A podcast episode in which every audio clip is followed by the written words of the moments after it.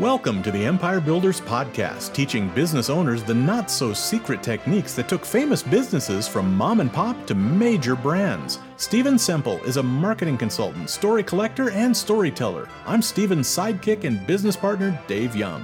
Before we get into today's episode, a word from our sponsor, which is, well, it's us. But we're highlighting ads we've written and produced for our clients. So here's one of those.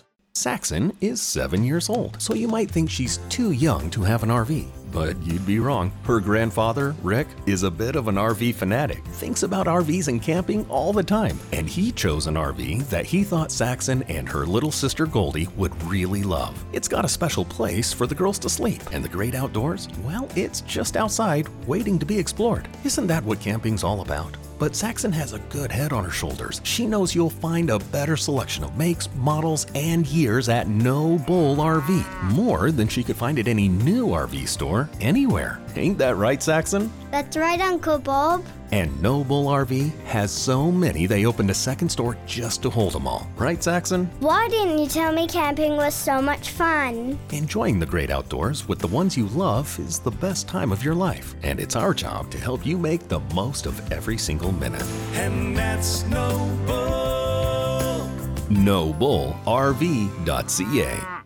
Welcome to the Empire Builders Podcast. Dave Young here, along with Stephen Semple. Stephen, when you told me what the topic of today's podcast is, I immediately thought of commercials that they do. And we're talking about Dyson today. So a company that makes the vacuum cleaners and fans, I assume other things. But I've read a little bit about, is it Stephen Dyson? Is that his name? No, it's James Dyson. James Dyson. You're so close. You're Stephen. It's Stephen Temple. You know, I really should make fun of remembering names because I'm terrible at it. So he doesn't care as long as we remember the last name, which is Dyson. That's it. Yeah, so Dyson was founded by James Dyson on July 8th, 1991. And you're right, they make vacuum cleaners and hand dryers and air purifiers and all sorts of stuff. And they sell over $8 billion of this stuff. They have 13,000 employees, and they're still privately held. They're still a privately held company, which is really unusual, really quite remarkable. They're really best known for their vacuums, and that was the first product. That's what we're going to talk about today, because it's really interesting, and you'll notice this parallels some other things we've talked about, story about how this vacuum all came about. So here's a guy, he's British, right? Correct. Here's a guy sitting, saying to himself, all these other vacuum cleaners suck. But not enough. Correct. That's exactly it. That is exactly it. And the interesting thing is, James Dyson did a lot of innovation, and he really kind of considers himself this amateur engineer. So yes, and what he means by that is he would look at a product and he'd go, this product is not good. How can I improve it?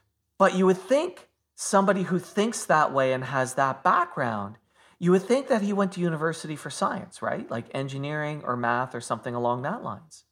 And he didn't? He did not. He did the arts and classics in university. No kidding. Yes. And what drives me crazy, and he'll even say it, so many people frown on the arts and classics in terms of an education because it's not practical. But he'll tell you, a lot of his thinking came from that degree, in terms of how he looks at the world. So while he was in university for the classics, he discovered design. And in the mid-'60s, design was not being talked about at all. And when he was told what it was, he became really interested. So he went to the Royal College of Art and he studied furniture and then architectural design. But at his heart, he still considers himself a very much an amateur engineer. Again, you know, he looks at things and he says, how can I make it better? So in 1974... So remember, the company was founded in 1991. 1974, he buys a Hoover Jr. vacuum. So it's 17 years before founding of Dyson. This is one of those upright vacuum cleaners. It's got the pillow sort of case thing hanging off the back. The big nasty bag that you put in there and zip it up. And he hated using it. Hated the smell. Then you have to shake out the bag, and it lost suction. So they had that for a while. Then along came a family. They started to have a family, and he said, we need a better vacuum. So he went out and he bought one of those canister models. you know, those little round ones that sat on the floor. Yeah. And they were considered the best around. And this time it had a paper bag rather than, you know, that pillow thing, but it was the same problem. And he started to really look at it, took it apart. And here's the problem. All the airflow goes through the bag, and the bag is the filter. So as it filters stuff, it loses suction. There's just no way. It's going to start losing from the very beginning. Losing from the beginning. As soon as you put in a new bag, it's good suction for a little while. And then the performance declines as you use it. Now, around the same time, he was working on his ball barrel company. So he had invented this wheelbarrow that instead of a wheel in the front, had this big ball bearing in the front. Okay. And he was frustrated with the filtration system that they had at the factory. It was constantly having to be stopped and had to be taken apart, and the filters had to be removed and new filters had to be put in. So he decided to upgrade to this cyclone system that didn't use a filter, right? And he thinks to himself, what if I could downsize the cyclone and use it in a vacuum? I mean, they've been using cyclonic filters for things like trucks, you know. It had been used for a lot of things. So he thinks to himself, well, what if I could downsize this and use it in the vacuum? He goes home and he makes this cardboard version. He puts it in the back of the vacuum and it appears to work. So he offers the idea to the ball bearing company. He goes to the ball bearing company and the company says to him, if there was a better vacuum idea out there, one of the big vacuum companies would have already done it. Which is so interesting because how many times do we see in this podcast, you know, we've been doing this for over a year now. How many times have we seen that the stories are from people who are outside the industry? So far, all of them except one, right? So he goes back to his old mentor, Jeremy Fry, and Jeremy Fry backs the idea and they become partners. And Dyson starts to work full-time on creating this new vacuum. Now, one of the first problems was industrial cyclones are good to 20 microns. And household dust is much finer and smaller than that. And there's these complicated mathematical formulas around cyclones that he just can't figure out. So he recruits 5 different people to help him do the calculation, and he gets 5 different answers. It's kind of interesting. As you know, David, I used to work in the financial services industry, and I was a portfolio manager. I worked with my wife in the industry, and she was an engineer and very mathematically inclined. We actually created some mathematical models for managing money. And what would be really interesting is she and I would do a calculation and we would come to the same answer and we would go completely different routes. So I get this whole thing of when math gets complicated, it's interesting how it's not always one answer or even one direction. He gets these 5 people to help him and they end up with these 5 different answers. And so he thinks to himself, okay, I'm just going to have to tinker with this. It's going to take me a year. I'll create a new vacuum. So he decides to do experimentations. He does 5,126 different iterations, one change at a time before he cracks the problem. Wow. Yeah, it was a slow process. And at this time, he's working full-time. Is that 5,000 prototypes, or did he have something that he could change a little bit?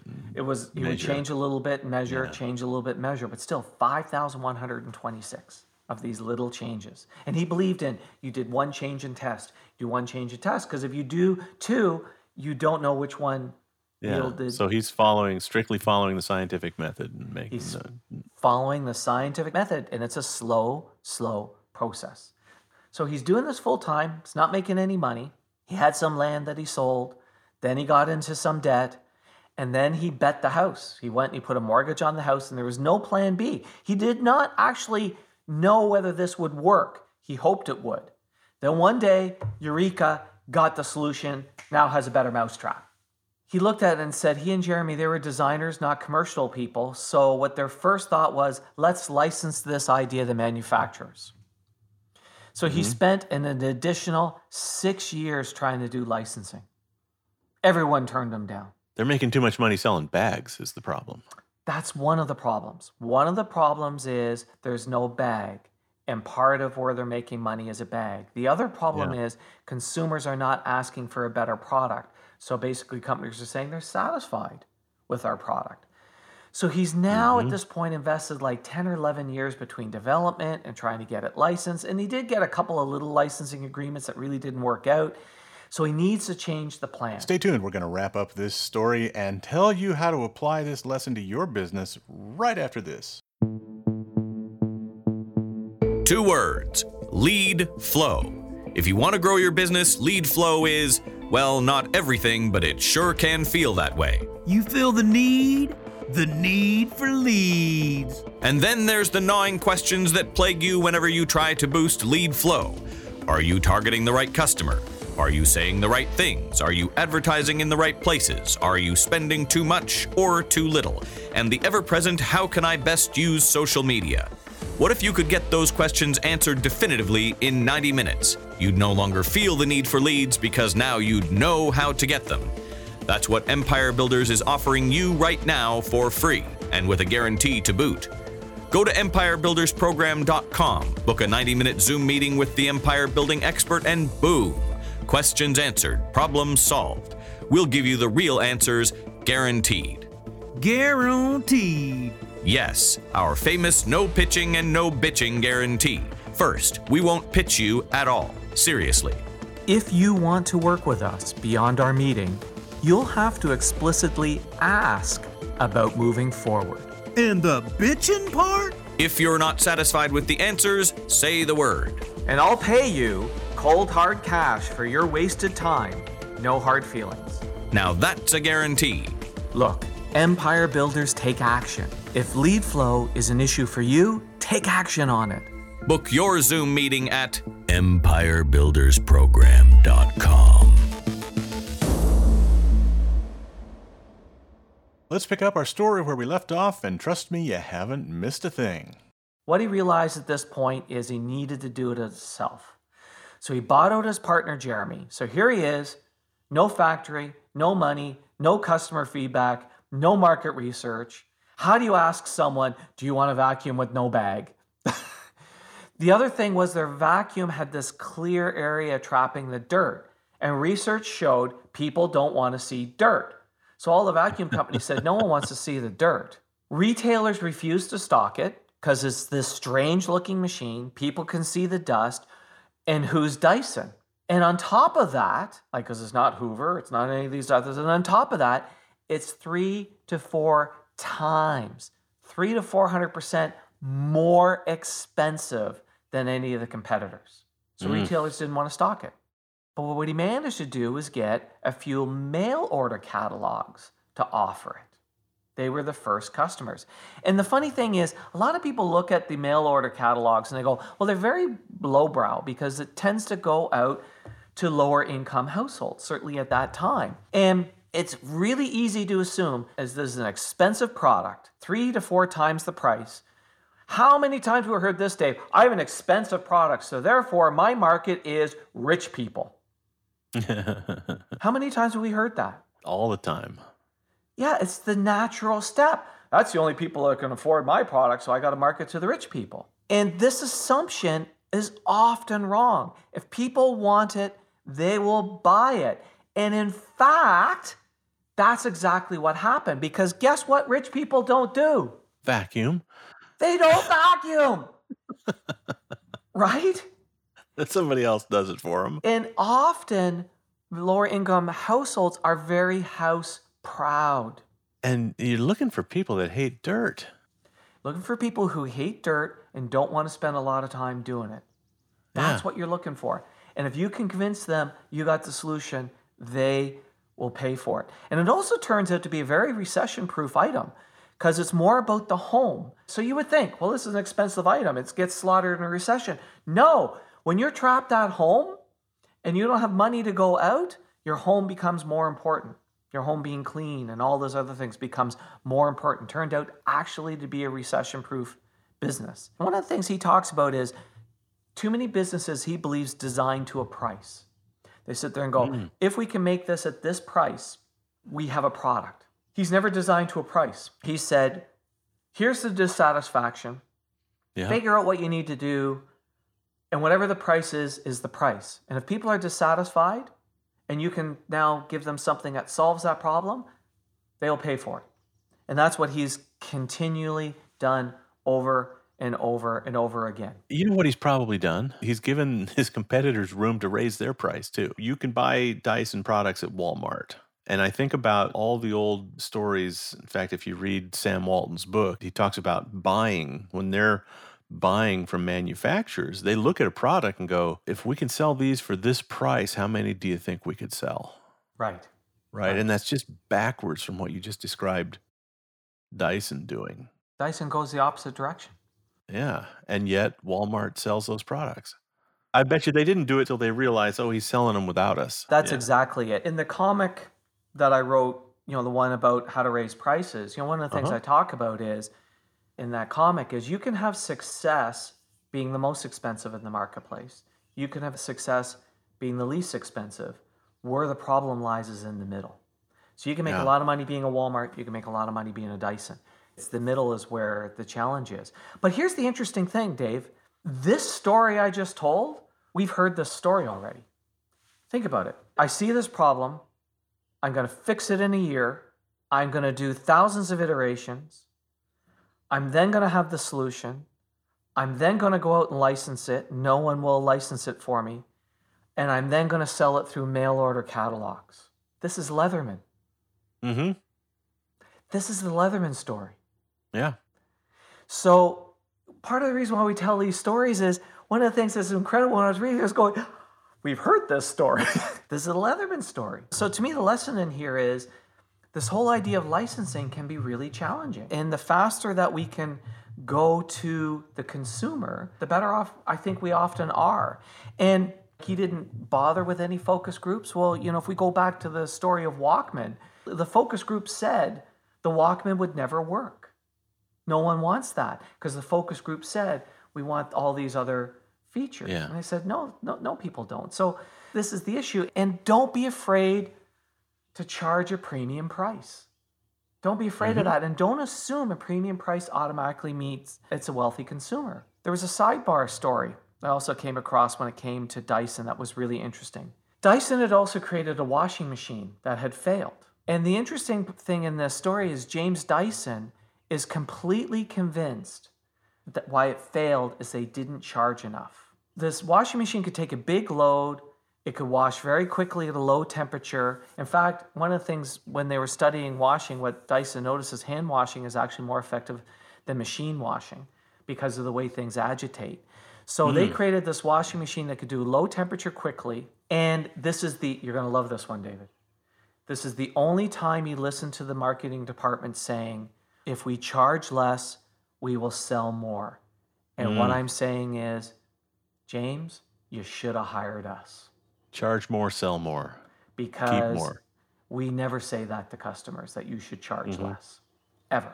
We are a firm believer in charge that premium price and just make people want your product. But it's really interesting that the one time they tried to do the price thing, let's do price, it failed. Yeah, I hope he got rid of those people. Yeah, I don't know, but I hope so. Probably not. Probably not. I think an interesting part of this, Stephen, is that all these stories that we're telling, when you say that we've heard this story before with Leatherman, you could say that there are aspects of this story that we heard with, we didn't do an episode on it, but reminds me of Thomas Edison. It reminds me of Ford. The Model T was the Model T because there was a Model A, B, C, D, E, all the way down to T before he got the Model T all finished up. And so all these stories have been told before. You don't need to reinvent a new story. You need to look at all the stories and figure out the one that fits the product or service that you're trying to build and just tell that story again.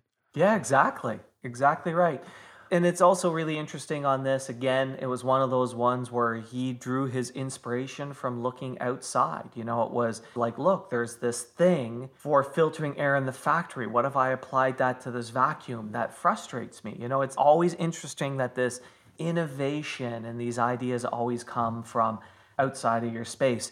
And the people who change an industry, because we see now lots of vacuum cleaners doing this style, is almost always somebody from outside of the industry. Anybody that's bought one of you love not having a bag. Yeah, you do. Yeah, in the end of the day, you do. We've got one for upstairs and one for the main floor because we don't like carrying it up and down. There you go. All right, this was awesome. Thanks, David. Thank you, Stephen. Thanks for listening to the podcast. Please share us, subscribe on your favorite podcast app, and leave us a big, fat, juicy 5-star rating and review. And if you have any questions about this or any other podcast episode, email to questions@theempirebuilderspodcast.com.